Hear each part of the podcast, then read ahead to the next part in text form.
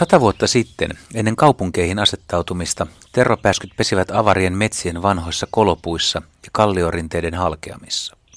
Toki pääskyt asuttavat vieläkin tikankaivamia koloja Itä- ja Pohjois-Suomessa, mutta valtaosa Suomen tervapääskyistä pesinee kattopeltien ja tiilien alla. Ja lintuja pesii kaupungeissa ja taajamissa sen verran paljon, ettei tarkkaa lukumäärää tiedetä. Tervapääsky on yksi urbaaneimmista linnuista, ydinkeskustan linnuista mahdollisesti se kaikkein runsain – Siksi terrapääskön elämään on luonnosta hieman vieraantuneen kaupunkilaisenkin hyvä tutustua. Vaikka terrapääskyn pesä olisi viereisessä talossa, voi pesintä jäädä varmistamatta. Linnut eivät tee komeaa pesämaljaa, joten niiden ei näe alkukestä lentävän toistuvasti koloon. Emot eivät myöskään ruoki poikasia yhtä usein kuin vaikkapa tiaiset ja haarapääskyt, joten liikenne pesäpaikalla on vähäistä. Jos näkee kattopelin alle sujahtavan pääskyn, pitäisi seurata, onko niitä useampiakin – Terropääskymysteereitä on monta. Ensimmäinen on äänekäs ryhmälento. Näitä lentonäytöksiä voi kutsua kirmajaisiksi. Miten niissä oikein tapahtuu? Ensimmäisenä tulee mieleen, että nuoret pesästä lähteneet linnut lentävät ilokseen. Väärin.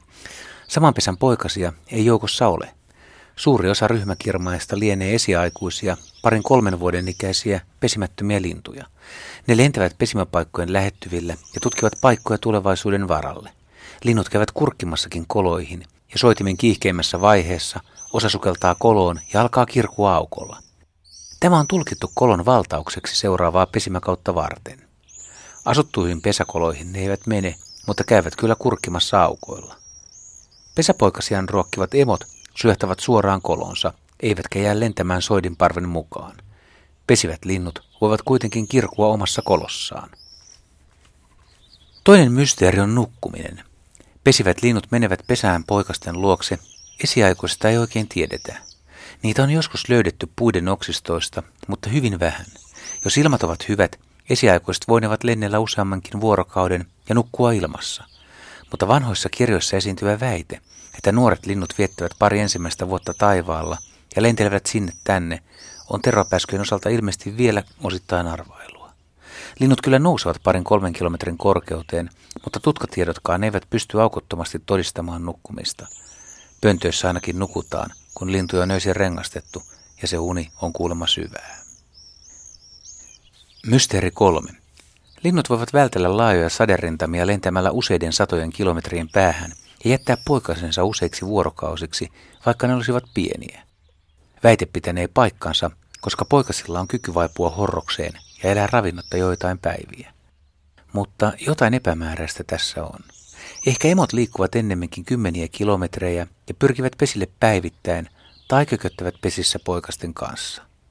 Esiaikuiset linnut siirtyvät pitkiäkin matkoja, eivätkä välttämättä palaa enää takaisin pesimäkauden lopulla. Mysteeri 4.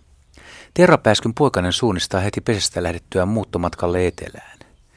Enpä taida ihan uskoa tuota. Nuoria lintuja näkee lentelemässä suuntaan jos toiseen.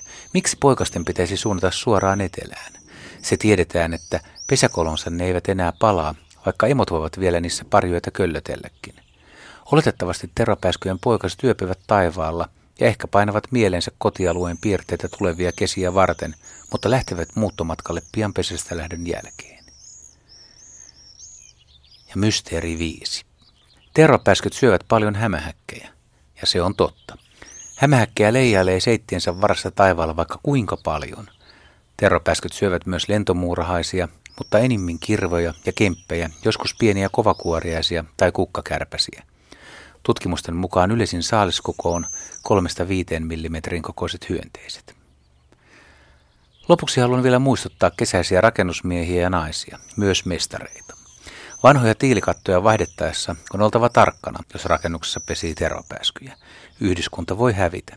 Yksi keino on ottaa yhteyttä paikalliseen lintuyhdistykseen ja kysellä, voisiko heiltä saada neuvoja tai tulisivatko lintuharrastajat pöntöttämään talon seinustat.